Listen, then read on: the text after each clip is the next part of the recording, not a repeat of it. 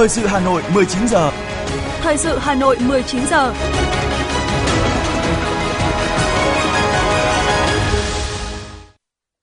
Kính chào quý vị các bạn, mời quý vị các bạn theo dõi chương trình thời sự tối nay Chủ nhật ngày 9 tháng 7. Chương trình có những nội dung chính sau đây. Thủ tướng Phạm Minh Chính dự lễ khánh thành nhà hát Hồ Gươm. 21 dự án nhà ở xã hội đủ điều kiện vay gói 120.000 tỷ đồng. Chuyên gia cảnh báo Hà Nội có thể là điểm nóng về dịch sốt xuất huyết. Phần tin thế giới có những sự kiện nổi bật. Việt Nam tham dự hội nghị Bộ trưởng Ngoại giao Hiệp hội các quốc gia Đông Nam Á ASEAN lần thứ 56, thúc đẩy đoàn kết và đồng thuận trong ASEAN. Cộng hòa Séc cảnh báo hỏa hoạn trên toàn quốc do nắng nóng gay gắt. Sau đây là nội dung chi tiết. Thưa quý vị các bạn, sáng nay Bộ Công an và Ủy ban nhân dân thành phố Hà Nội tổ chức lễ khánh thành nhà hát Hồ Gươm tại địa chỉ 40 Hàng Bài, quận Hoàn Kiếm, Hà Nội. Dự buổi lễ có các đồng chí Ủy viên Bộ Chính trị, Thủ tướng Chính phủ Phạm Minh Chính, Đại tướng Tô Lâm, Bộ trưởng Bộ Công an, Đại tướng Phan Văn Giang, Bộ trưởng Bộ Quốc phòng, Bí thư Thành ủy, Trưởng đoàn đại biểu Quốc hội thành phố Hà Nội Đinh Tiến Dũng. Với quy mô 5.000 m2 tọa lạc tại vị trí đắc địa, giàu giá trị văn hóa bậc nhất của thủ đô, cùng trang thiết bị tiên tiến hiện đại ứng dụng công nghệ hàng đầu thế giới, nhà hát Hồ Gươm được khánh thành trở thành công trình kiến trúc văn hóa của thủ đô, nơi diễn ra các sự kiện chính trị văn hóa nghệ thuật, nơi giao lưu nghệ thuật trong nước và quốc tế. Phát biểu tại buổi lễ, Thủ tướng Chính phủ Phạm Minh Chính bày tỏ vui mừng dự lễ khánh thành nhà hát Hồ Gươm, công trình văn hóa quan trọng, tọa lạc trong một không gian đặc sắc, đầy trầm tích lịch sử, văn hóa của trung tâm Hà Nội. Theo Thủ tướng Phạm Minh Chính, công trình nhà hát Hồ Gươm có ý nghĩa rất lớn, không chỉ cho lực lượng công an nhân dân, cho Hà Nội, mà còn có ý nghĩa đối với việc cụ thể hóa và tổ chức thực hiện đường lối của Đảng, góp phần nâng cao tinh thần, vật chất cho nhân dân, trong đó có văn hóa. Nhân dịp này, Thủ tướng Phạm Minh Chính cũng đề nghị tăng cường tổ chức hoạt động giao lưu, biểu diễn trong nước và quốc tế tại nhà hát, đáp ứng nhu cầu hưởng thụ văn hóa của nhân dân, cán bộ, chiến sĩ, công an nhân dân và bạn bè quốc tế.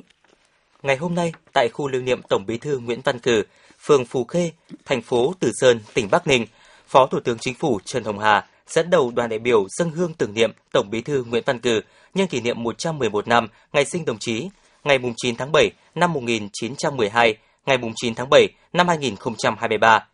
Tại buổi lễ, đoàn đại biểu thành kính dân hương hoa tưởng niệm trước tượng đài Tổng Bí thư Nguyễn Văn Cử, thể hiện sự tri ân sâu sắc đối với công lao to lớn của người chiến sĩ cộng sản kiên trung, nhà lãnh đạo xuất sắc của Đảng và cách mạng Việt Nam, người con ưu tú của quê hương Bắc Ninh.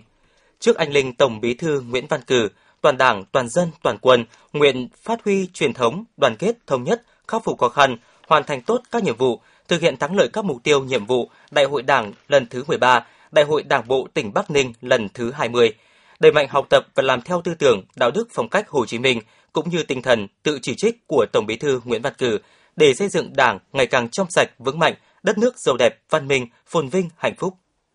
Các bộ ngành địa phương cần tập trung tháo gỡ khó khăn về thủ tục, mặt bằng để hoàn thành dự án đường dây 500 kV mạch 3 trong tháng 6 năm sau là nội dung tại cuộc họp giữa Bộ Công Thương với Ủy ban Quản lý vốn tại doanh nghiệp cùng Tập đoàn Điện lực Việt Nam, Tổng công ty Truyền tải Điện Quốc gia, Tập đoàn Công nghiệp Viễn thông Quân đội và 9 địa phương liên quan theo hình thức trực tiếp kết hợp trực tuyến để bàn và thống nhất các giải pháp đẩy nhanh tiến độ triển khai các dự án 500 kV mạch 3 kéo dài, góp phần đảm bảo cung ứng điện cho miền Bắc.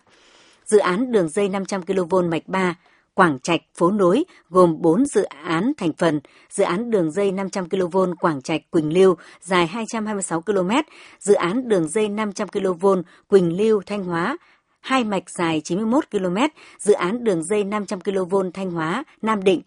một dài 73 km, dự án đường dây 500 kV Nam Định 1 phố nối dài 123 km khi đi vào hoạt động, dự án đường dây 500 kV mạch 3 Quảng Trạch phố nối sẽ giúp nâng cao khả năng truyền tải lên khoảng 5.000 MW. Hiện nay khả năng truyền tải mạch 1 từ miền Trung ra miền Bắc chỉ đạt khoảng 2.200 MW. Bộ Xây dựng thông tin có 21 dự án nhà ở xã hội, nhà ở công nhân, cải tạo chung cư cũ đủ điều kiện vay từ gói 120.000 tỷ đồng với tổng mức đầu tư hơn 20.000 tỷ đồng – các dự án dự kiến cung cấp gần 20.000 căn hộ và nhu cầu vay vốn từ gói 120.000 tỷ đồng là hơn 7.000 tỷ đồng. Ngành xây dựng đã yêu cầu 22 địa phương trọng điểm báo cáo nhu cầu vay vốn và các khó khăn vướng mắc khi triển khai gói vay ưu đãi. Từ đầu tháng 4, gói tín dụng 120.000 tỷ đã được triển khai nhằm hỗ trợ cho vay chủ đầu tư, người mua nhà của các dự án nhà ở xã hội, nhà ở công nhân với lãi suất thấp hơn từ 1,5 đến 2% lãi suất cho vay chung và dài hạn trên thị trường. Và ngày trước, Ngân hàng Nhà nước cho biết một số nhà băng bắt đầu cho vay gói ưu đãi này. Theo Bộ Xây dựng, trong 6 tháng đầu năm, 9 dự án nhà ở xã hội, nhà ở công nhân đã được khởi công, quy mô gần 18.800 căn. Trong đó, nhà ở xã hội có 6 dự án quy mô hơn 7.700 căn, nhà ở công nhân có 3 dự án với hơn 11.000 căn.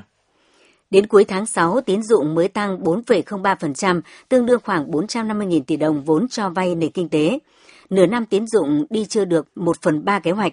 Làm thế nào để người dân doanh nghiệp có đủ vốn cho sản xuất kinh doanh, phục hồi tăng trưởng kinh tế? Đây không chỉ là mong muốn của những người đi vay mà cả từ phía ngân hàng là những người cho vay. Bởi nửa đầu năm nay, lượng vốn cho vay gia tăng trưởng khá chậm. Doanh nghiệp phản ánh khó tiếp cận vốn trong khi ngân hàng có tiền cũng không dễ giải ngân. Từ năm 2022 đến nay, sau khi liên tục tăng vào cuối năm ngoái, tín dụng đã giảm khá mạnh vào tháng 1, tháng 2 năm nay. Nhu cầu vay vốn chỉ nhích lên rõ hơn từ khoảng tháng 3 sau khi Ngân hàng Nhà nước quyết định giảm lãi suất điều hành. Theo số liệu mới nhất tính đến cuối tháng 6, tín dụng mới tăng 4,03%. Con số này thấp hơn nhiều so với mức tăng 9,4% của cùng kỳ năm ngoái. Theo ước tính sơ bộ, đây là mức tăng trưởng tín dụng thấp nhất trong 10 năm. Theo Liên đoàn Thương mại và Công nghiệp Việt Nam, nhiều doanh nghiệp đã phản ánh về tình trạng khó khăn trong hoàn thuế giá trị gia tăng, dẫn đến sản xuất kinh doanh bị đình trệ vì thiếu vốn. Nguyên nhân là do trong các bộ hồ sơ xin hoàn thuế, có một số hóa đơn mua hàng đầu vào của các doanh nghiệp đã dừng hoạt động. Theo Liên đoàn Thương mại và Công nghiệp Việt Nam, việc các doanh nghiệp ngừng hoạt động là quy luật tất yếu của thị trường. Do không có chức năng điều tra nên quá trình xác minh của cơ quan thuế và kết luận của cơ quan điều tra về những hóa đơn này có hợp pháp hay không thường kéo dài hàng năm gây khó khăn cho doanh nghiệp. Ông Nguyễn Tiến Trung, Phó Cục trưởng Cục Thanh tra Kiểm tra Thuế, Tổng cục Thuế, đơn vị sẽ giả soát báo cáo Bộ Tài chính những quy định còn đang bất cập hạn chế, tham khảo kinh nghiệm quốc tế về hoàn thuế giá trị gia tăng để đề xuất sửa đổi bổ sung, đảm bảo các quy định thống nhất chặt chẽ, giúp việc hoàn thuế giá trị gia tăng được kịp thời. Tổng cục Thuế cũng sẽ báo cáo Bộ Tài chính kiến nghị Bộ Kế hoạch và Đầu tư sửa đổi nghị định về đăng ký kinh doanh, luật doanh nghiệp để góp phần ngăn chặn tình trạng doanh nghiệp được thành lập với mục đích mua bán hóa đơn không hợp pháp. Tại nhiều địa phương, giá lợn hơi liên tục tăng trong những ngày qua và đạt mốc mới, giá tăng từ 3.000 đồng đến 5.000 đồng kg so với tháng trước, lên 54.000 đồng đến 67.000 đồng kg. Tại miền Bắc, giá lợn hơi hôm nay giao động trong khoảng 64.000 đồng đến 67.000 đồng kg, tăng từ 1.000 đồng đến 3.000 đồng kg trong tuần qua. Theo đó, các địa phương bao gồm Yên Bái, Lào Cai, Nam Định, Hà Nam và Ninh Bình cũng thu mua lợn hơi với giá 64.000 đồng kg, tăng từ 1.000 đồng đến 2.000 đồng kg. Tại các địa phương gồm Bắc Giang, Thái Nguyên, Phú Thọ, Vĩnh Phúc, Hà Nội và Tuyên Quang, sau khi tăng từ 1.000 đồng đến 3.000 đồng kg, giá lợn hơi giao dịch ở mức 65.000 đồng một kg. Sau khi cùng tăng 3.000 đồng kg, giá lợn hơi tại Hưng Yên và Thái Bình lên mức 67.000 đồng kg, cao nhất khu vực.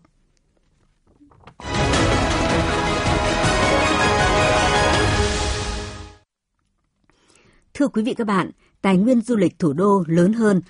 tuyến điểm du lịch nhiều, nguồn lực tham gia vào du lịch mạnh mẽ hơn, đó là những lợi thế dễ dàng nhìn thấy khi Hà Nội mở rộng địa giới hành chính. 15 năm qua đã đánh dấu sự phát triển vượt bậc của du lịch thủ đô khi thu hút được lượng lớn du khách cả trong nước và quốc tế. Doanh thu ngành du lịch ngày càng tăng cao. Vấn đề đặt ra hiện nay là làm thế nào để có thể phát huy hết tiềm năng để đưa du lịch trở thành ngành kinh tế mũi nhọn, song vẫn gìn giữ và phát huy được các giá trị văn hóa truyền thống.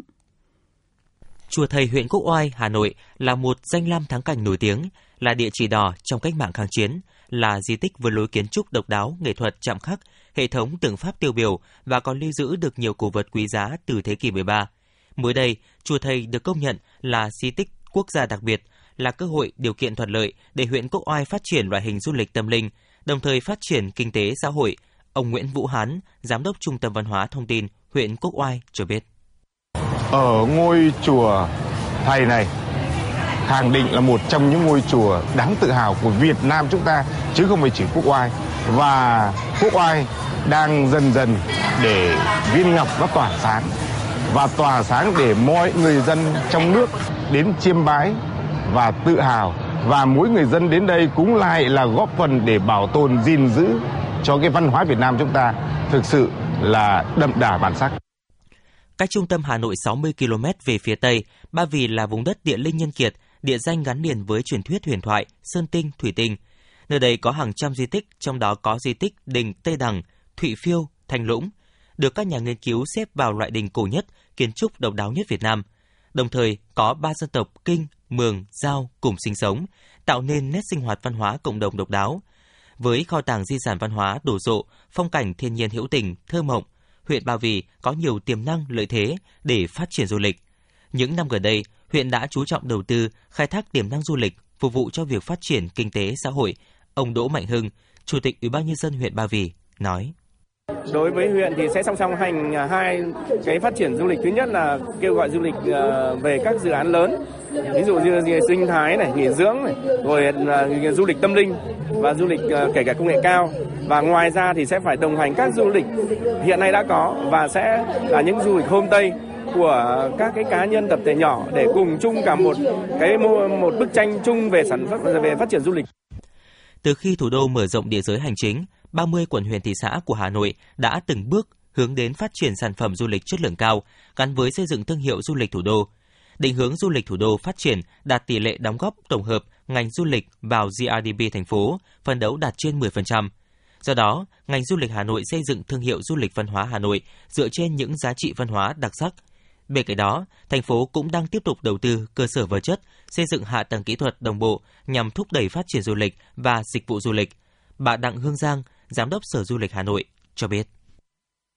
Bởi vì Hà Nội là uh, có truyền thống văn hóa cũng như có các loại hình văn hóa rất là đặc sắc lâu đời. À, có các cái di tích lịch sử uh, rất nhiều di tích lịch sử uh, được uh, UNESCO công nhận và cũng được trải qua các năm được gìn giữ qua rất là nhiều năm. Thì đấy là một cái vốn về văn hóa lịch sử rất là lớn của du lịch thủ đô. Thế rồi uh, các cái di tích uh, của chúng ta Ờ, cũng được rất là được quan tâm ờ, thành phố quan tâm để có những cái tu bổ tôn tạo. Thế thì ờ, trong cái thời gian tới thì cái loại hình du lịch đô thị bao gồm du lịch văn hóa di tích di sản du, du lịch lịch sử rồi du lịch hội nghị hội thảo sẽ được quan tâm. Với cái sự quan tâm như vậy thì cũng có cái hướng để có những cái đầu tư định hướng cho các doanh nghiệp có cái đầu tư và có các cái cơ chế chính sách hỗ trợ những cái ưu đãi. Bên cạnh những điểm đến truyền thống ở nội đô, Hà Nội có thêm nhiều điểm du lịch phục vụ cho thị trường nội địa và quốc tế. Nhiều loại hình du lịch đã được chú trọng phát triển như du lịch sinh thái, nghỉ dưỡng cuối tuần, du lịch làng nghề, làng cổ. Bên cạnh những loại hình du lịch vốn là thế mạnh của Hà Nội như du lịch văn hóa lịch sử, du lịch phố nghề, làng nghề, du lịch tổ chức các sự kiện, hội nghị, hội thảo mang tầm khu vực quốc tế – Vấn đề đang đặt ra với ngành kinh tế xanh thủ đô hiện nay đó là làm thế nào phát huy hết tiềm năng để đưa du lịch trở thành ngành kinh tế mũi nhọn, song vẫn gìn giữ và phát huy được các giá trị văn hóa truyền thống. Phó giáo sư tiến sĩ Bùi Hoài Sơn, Ủy viên thường trực Ủy ban Văn hóa Giáo dục của Quốc hội nêu ý kiến. Vừa rồi thì Ủy ban Văn hóa Giáo dục của Quốc hội có đi khảo sát một số các cái địa điểm du lịch để từ đó thì uh, tìm kiếm các cái giải pháp à, phục hồi phát triển du lịch sau đại dịch. Thì chúng tôi cũng có đến à, Hội An chúng tôi cũng đã đến Ninh Bình. Và chúng tôi thấy rằng là có rất nhiều những cái bài học à, có thể áp dụng cho Hà Nội. Hà Nội của chúng ta thì có rất nhiều các làng nghề chúng ta có rất nhiều các cái lễ hội chúng ta rất nhiều các cái phong cảnh mà hấp dẫn à, đẹp nó có thể có cái sức ừ, thu hút đối với du khách khi mà chúng ta đánh giá được cái tiềm năng cái chữ lượng cái giá trị của di sản đó chúng ta kết hợp lại với lại người dân để tạo ra những cái sản phẩm đặc thù và đem lại những cái lợi ích trực tiếp đến cho người dân 15 năm qua, Hà Nội không ngừng nỗ lực nâng cao chất lượng và đa dạng hóa các sản phẩm du lịch nhằm đáp ứng nhu cầu thị hiếu của khách du lịch. Hà Nội đang từng bước hiện thực hóa tầm nhìn chiến lược, đưa du lịch trở thành ngành kinh tế mũi nhọn, góp phần xây dựng thủ đô Hà Nội xứng tầm là trung tâm du lịch lớn của cả nước và khu vực.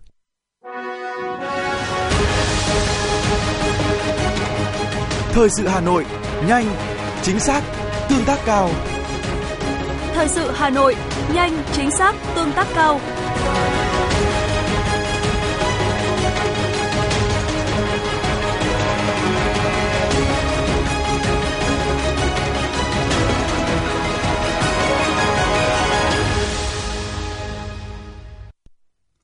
Thưa quý vị các bạn, sau 15 năm sát nhập về với Hà Nội, những địa phương trước đây thuộc tỉnh Hòa Bình nay cũng đã có những bước đổi thay rõ nét về cơ sở hạ tầng kinh tế xã hội địa phương phát triển cũng như đời sống vật chất và tinh thần của nhân dân ngày càng được nâng lên. Từ khi thuộc địa giới hành chính của Hà Nội, xã Đông Xuân huyện Quốc Oai cũng đã được quan tâm đầu tư để phát triển hoạt động du lịch cộng đồng trên cơ sở bảo tồn văn hóa dân tộc Mường và khai thác cảnh sắc thiên nhiên tươi đẹp để phát triển kinh tế xã hội của địa phương. Bà Phùng Thị Ngọc Phượng, chủ cơ sở Happy Home, xã Đông Xuân huyện Quốc Oai chia sẻ. Ở đây thì chúng tôi có một cái lợi thế tức là rất là gần Hà Nội. Từ Bixi lên đây chỉ 35 phút với 35 km đường cao tốc. Thứ hai là ở đây ờ, chúng tôi may mắn còn giữ được cái thiên nhiên rất là xanh mát, bình yên. Và thứ ba là bản sắc của văn hóa dân tộc Mường. À, những ờ, người bà con ở đây họ rất là thân thiện và họ có những cái điều mà khi bạn à, tham gia vào bếp với người Mường thì bạn sẽ cảm thấy rất là thú vị về món bánh à, uôi đặc trưng của người Mường, rồi những món nướng với gia vị hạt dổi, rồi à, những trải nghiệm như là lội suối, bắt cá, câu cá, trèo thuyền, trèo mài trên suối. Tại xã Đông Xuân hiện nay cũng đã có 10 cơ sở homestay với đa dạng hình thức trải nghiệm đáp ứng đầy đủ mọi nhu cầu nghỉ dưỡng của du khách tham quan trải nghiệm. Việc đầu tư cơ sở vật chất thúc đẩy hoạt động du lịch trải nghiệm cũng đã mang lại thay đổi rõ nét khi kinh tế xã hội phát triển và các văn hóa độc đáo của đồng bào dân tộc Mường đều được bảo tồn để trở thành điểm nhấn cho hoạt động du lịch. Ông Bùi Văn Sâm, Phó Chủ tịch Ủy ban nhân dân xã Đông Xuân huyện Quốc Oai cho hay. Liên quan đến à, phát triển à, du lịch Hôm Tây thì cũng có cái phát triển kinh tế cho à, đồng bào của nhân dân địa phương trên địa bàn Đông Xuân. Trong đó là các hôm Tây cũng có mời các đội cổng chiêng văn nghệ của xã tham gia các buổi văn nghệ ờ, ờ, biểu diễn cho các du khách đến ờ, tham quan, thưởng thức những cái loại hình văn hóa nghệ thuật của địa phương như là cổng chiêng, múa sạp và các trò chơi dân gian của địa phương. Ngoài bản sắc văn hóa dân tộc Mường, huyện Quốc Oai còn có nghệ thuật hát dô đã được công nhận là di sản văn hóa phi vật thể, cùng hơn 200 di tích lịch sử văn hóa đã được xếp hạng. Trong đó có 3 di tích đặc biệt cấp quốc gia. Tại xã Sài Sơn với sự tiên phong của công ty cổ phần Tuần Châu Hà Nội, đang đầu tư khu vui chơi nghỉ dưỡng cuối tuần là hạt nhân để kết nối hình thành các tour tuyến du lịch cộng đồng tham quan di tích, trải nghiệm hoạt động văn hóa cộng đồng, tạo nên động lực tăng trưởng mới cho huyện Quốc Oai. Phát triển công nghiệp văn hóa, phát triển các hoạt động du lịch cộng đồng gắn với văn hóa tâm linh cũng đang được huyện Quốc Oai tập trung triển khai để đáp ứng nhu cầu thưởng thức văn hóa, nghỉ dưỡng dịp cuối tuần, lễ Tết của người dân thủ đô và du khách gần xa. Ông Nguyễn Đức Nam, trưởng phòng văn hóa thông tin huyện Quốc Oai đánh giá. Có thể nói rằng là về tiềm năng cũng như là tài nguyên về du lịch huyện Quốc Oai khá phong phú và huyện đã và đang xây dựng các điểm và mô hình du lịch. Trong đó điển hình à, mô hình du lịch về văn hóa tâm linh mô hình du lịch về sinh thái mô hình du lịch xanh mô hình du lịch nghỉ dưỡng gắn với nông nghiệp nông thôn và trải nghiệm cộng đồng tại hai xã Đông Xuân và Phú Mã cũng như là mô hình du lịch à, làng nghề gắn với trải nghiệm cái sản xuất nông nghiệp ở Tân Hòa từ khi là một phần của thủ đô Hà Nội với chủ trương quan tâm đầu tư phát triển cho các huyện ngoại thành, huyện Quốc Oai với hạ tầng được đầu tư đồng bộ, kiên cố cũng đã thu hút được nhiều đơn vị doanh nghiệp đầu tư góp phần tạo việc làm và thúc đẩy kinh tế của địa phương phát triển. Những xã đồng bào dân tộc trước đây thuộc tỉnh Hòa Bình cũng đã được quan tâm đầu tư đồng bộ để kết nối, phát triển với các xã và địa phương lân cận, tạo sự thay đổi rõ nét cho đời sống vùng đồng bào dân tộc Quốc Oai.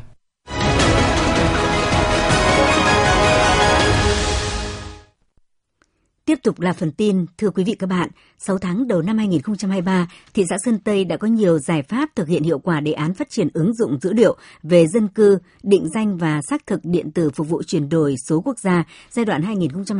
2022-2025, tầm nhìn đến năm 2030, đề án 06. Trong đó, công tác cấp căn cước công dân đạt 100%, định danh điện tử đạt gần 90%. Việc kết nối chia sẻ cơ sở dữ liệu quốc gia về dân cư với các cơ sở dữ liệu chuyên ngành tiếp tục được triển khai, thực hiện đúng tiến độ nhằm phục vụ có hiệu quả công tác triển khai 25 dịch vụ công thiết yếu theo đề án 06. Đến nay cơ bản đã hoàn thành các nhóm nhiệm vụ theo tiến độ đề ra, ý thức tinh thần trách nhiệm trong triển khai thực hiện đề án 06 của các đơn vị địa phương được nâng lên, bước đầu đã tạo sự đồng thuận của người dân doanh nghiệp trên địa bàn là tiền đề cơ bản để đẩy mạnh thực hiện đề án 06 trong thời gian tới. Để đảm bảo sự vào cuộc của các phòng ban ngành đoàn thể, tổ chức chính trị xã hội, Ban chỉ đạo đề án số 06 quận Bắc Từ Liêm phát động đợt thi đua 15 ngày đêm về đích kích hoạt định danh điện tử. Để thực hiện đợt thi đua, quận thành lập 199 tổ công tác hướng dẫn cài đặt ứng dụng VNEID và kích hoạt tài khoản định danh điện tử tại 199 tổ dân phố. Thành viên tham gia tổ bao gồm công an, đoàn thanh niên, hội phụ nữ, bảo vệ dân phố. Trong đó, lực lượng công an và đoàn thanh niên làm nòng cốt tiến hành đi từng nhà, ra từng nhân khẩu để vận động, hỗ trợ, hướng dẫn người dân kích hoạt định danh điện tử trong khung giờ từ 19 giờ 30 đến 21 giờ 30 hàng ngày.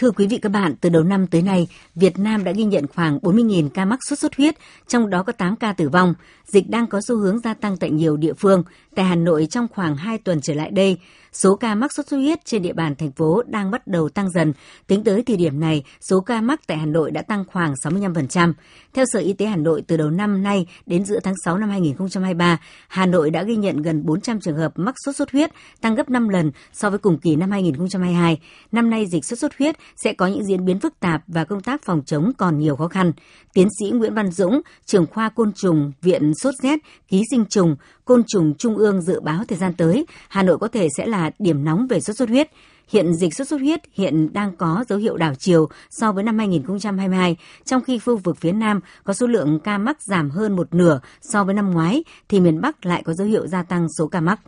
Theo Bộ Y tế, từ đầu năm đến nay, cả nước đã ghi nhận khoảng 15.000 ca mắc tay chân miệng, đã có 6 trường hợp tử vong. Dịch đang lan rộng và diễn biến phức tạp, tăng cả số ca nặng và số ca tử vong. Theo các chuyên gia, thông thường khoảng tháng 8, tháng 9, bệnh tay chân miệng mới tăng khi trẻ bắt đầu nhập học năm học mới. Tuy nhiên năm nay, đến thời điểm này, bệnh đã tăng nhanh và có thể đạt đỉnh điểm dịch trong thời gian tới. Trước tình hình dịch tay chân miệng đang diễn biến phức tạp, Thứ trưởng Bộ Y tế Nguyễn Thị Liên Hương cho biết, Bộ Y tế đã phối hợp với các bộ ngành địa phương chung tay phòng chống dịch tay chân miệng. Các địa phương phải chủ động phòng chống bệnh, các cơ sở y tế phân luồng phân loại bệnh nhân, hỗ trợ bệnh nhân chuyển tuyến phù hợp.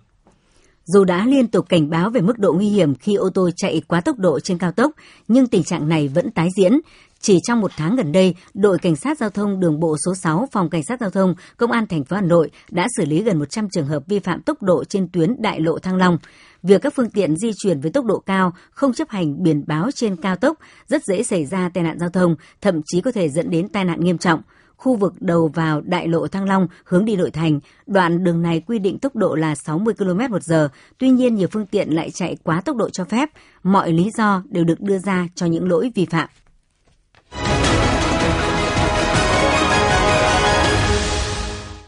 Xin được chuyển sang phần tin thế giới. Thưa quý vị và các bạn, diễn ra từ ngày 10 đến ngày 14 tháng 7 tại Jakarta, Hội nghị Bộ trưởng Ngoại giao Hiệp hội các quốc gia Đông Nam Á ASEAN lần thứ 56 và các hội nghị liên quan có sự tham dự của 10 nước ASEAN cũng như các đối tác. Ngoài các cuộc hội họp giữa 10 nước ASEAN, còn có thêm các hội nghị giữa ASEAN với từng đối tác, Hội nghị Bộ trưởng Ngoại giao Diễn đàn Đông Á và Diễn đàn khu vực ASEAN. Tại hội nghị lần này, đoàn Việt Nam sẽ tham dự trên 20 cuộc họp, có phần tăng cường đoàn kết, đồng thuận trong ASEAN, tăng cường hợp tác giữa ASEAN với các đối tác, thông qua đó đề cao vị thế vai trò của Việt Nam trong ASEAN và trên các diễn đàn quốc tế. Hàng chục nghìn người Israel đã biểu tình vào tối hôm qua, tuần thứ 27 liên tiếp, tại trung tâm Tel Aviv và các thành phố khác để phản đối một cuộc cải cách tư pháp của chính phủ. Sau những nỗ lực đàm phán thất bại, chính phủ Israel đang tiếp tục nỗ lực để thông qua cải cách tư pháp tại Quốc hội vào thứ Hai, ngày mùng 10 tháng 7, trong đó có liên quan tới việc bổ nhiệm các bộ trưởng. Trước đó, chính phủ của Thủ tướng Netanyahu đã cố gắng thông qua cải cách tư pháp nhằm củng cố quyền lực của Quốc hội, nơi mà các lực lượng ủng hộ ông chiếm đa số. Chính phủ Israel cho rằng cải cách là cần thiết để đảm bảo cân bằng quyền lực tốt hơn, nhưng những người phản đối coi đó là mối đe dọa đối với nền dân chủ Israel và các thể chế Thủ tướng Hà Lan Mark Rutte hôm qua đã có cuộc thảo luận với nhà vua Hà Lan William Alexander về một chính phủ tạm quyền – Động thái này được thực hiện sau khi chính phủ theo đường lối trung hiếu ở Hà Lan sụp đổ do những tranh cãi về các chính sách nhập cư.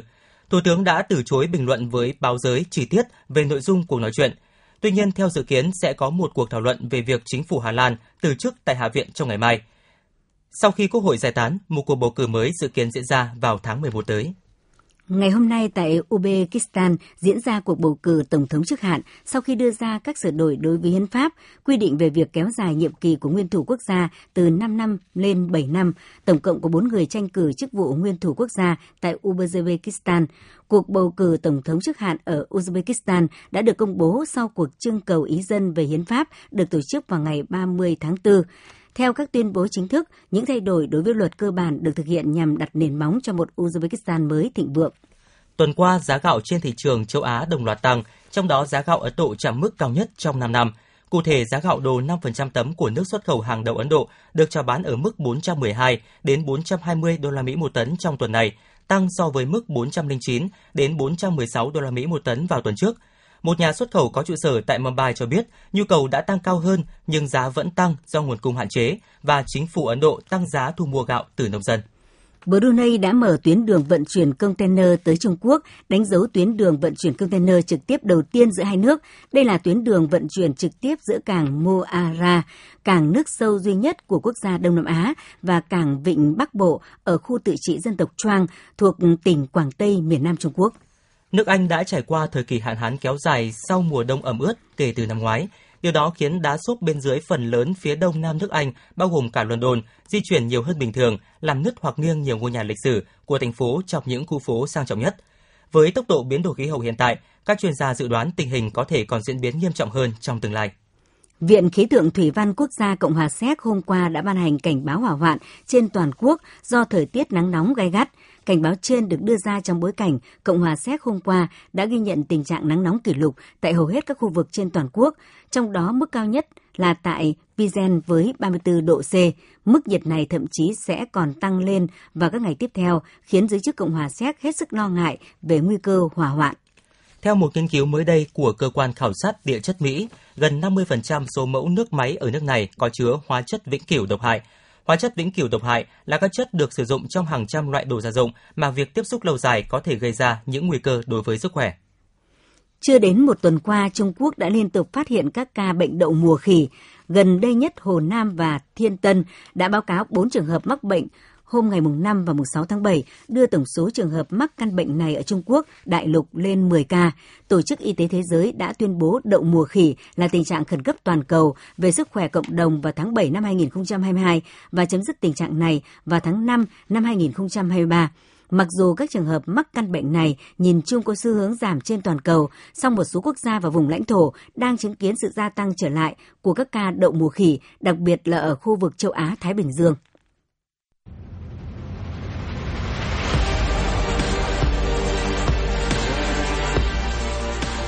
Bản tin thể thao. Bản tin thể thao.